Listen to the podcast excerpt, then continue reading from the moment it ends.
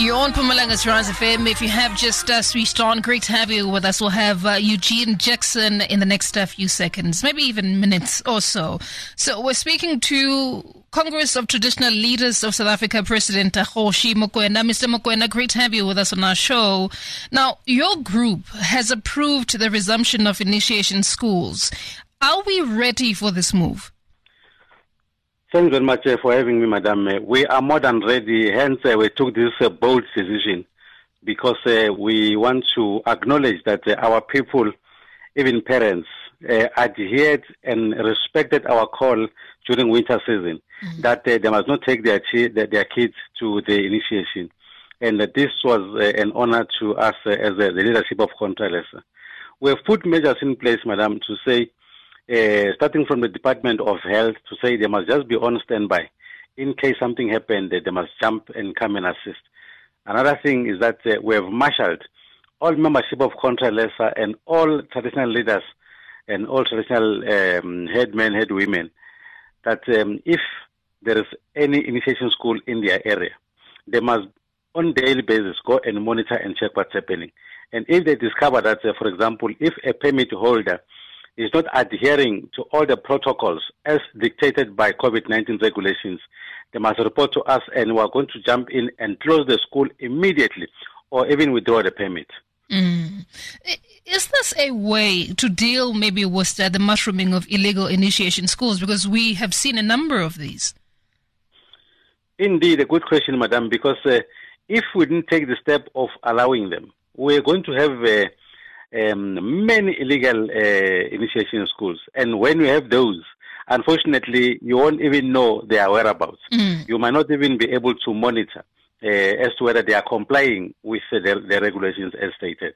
Hence, we deemed it fit to say, no, let's do it. And one other thing that we feared so much, some of the boys are so desperate. Some of them, we are told, they were even prepared to self-circumcise. And that was going to be very dangerous and very suicidal. Mm. You know, it was initially announced that the schools would remain closed under level one restrictions. What's changed? We know December is a bit, you know, a couple of months' time, but we don't know yet whether those restrictions are going to be lifted or not. We had to take this bold step or decision because uh, our government, unfortunately, they opened all entities to say they can now practice. Mm-hmm. They can go now go back to their normal life as long as they take care of themselves you know, that the Minister of, of Higher Education even said all students can now go back to their to their rest and uh, to their class and everybody else. But they kept quiet about this very important sector that it's loved by so many people now count. As Contralesa, we said, you see, it's high time. We don't need permission to practice our culture. We decided that uh, we're now going to announce that uh, we are assisting our people in reopening initiation schools. After that announcement, it was only then government came on board to say, no, no, we are sorry that uh, we, uh, we left you behind and so on, and we are, we are, we are part of this decision. We'll also participate, uh, we'll come on board.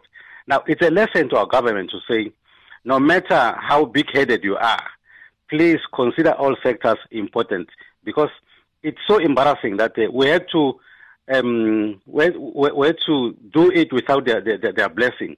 And to me, that's embarrassing. And we're not proud of it, but we had to do it because our people wanted this culture uh, because they, they love it so much. It's very noble. Mm. You know, what I find to be interesting is the fact that you're comparing um, schools, like normal schools, with initiation schools. And these are way too different because of how, you know, um, you guys practice. That's a story for another day. Now, some believe that uh, they are not safe because initiates sometimes die, while others feel that the schools are still relevant. Are they relevant in 2020? They are as relevant as many of those uh, who cannot uh, miss going to church every Sunday. Mm. To us, every winter, every summer, some of the provinces like the Eastern Cape, uh, Free State, and part of Gauteng, you know, if you deprive them to go and practice culture, it's like uh, you are you are, suffocating them. In in Contralesa, we are saying anyone who regard this school as barbaric, as backward, and so on, that person uh, is living in, in, in, I don't know where, but uh, I can tell you that uh, you can have a feast where we have all the meat and and what beverages and so on in this venue. Then opposite it, let's have a celebration of an ingoma. My dear, I'm telling you, in the feast where you have got all these things, there will be nobody.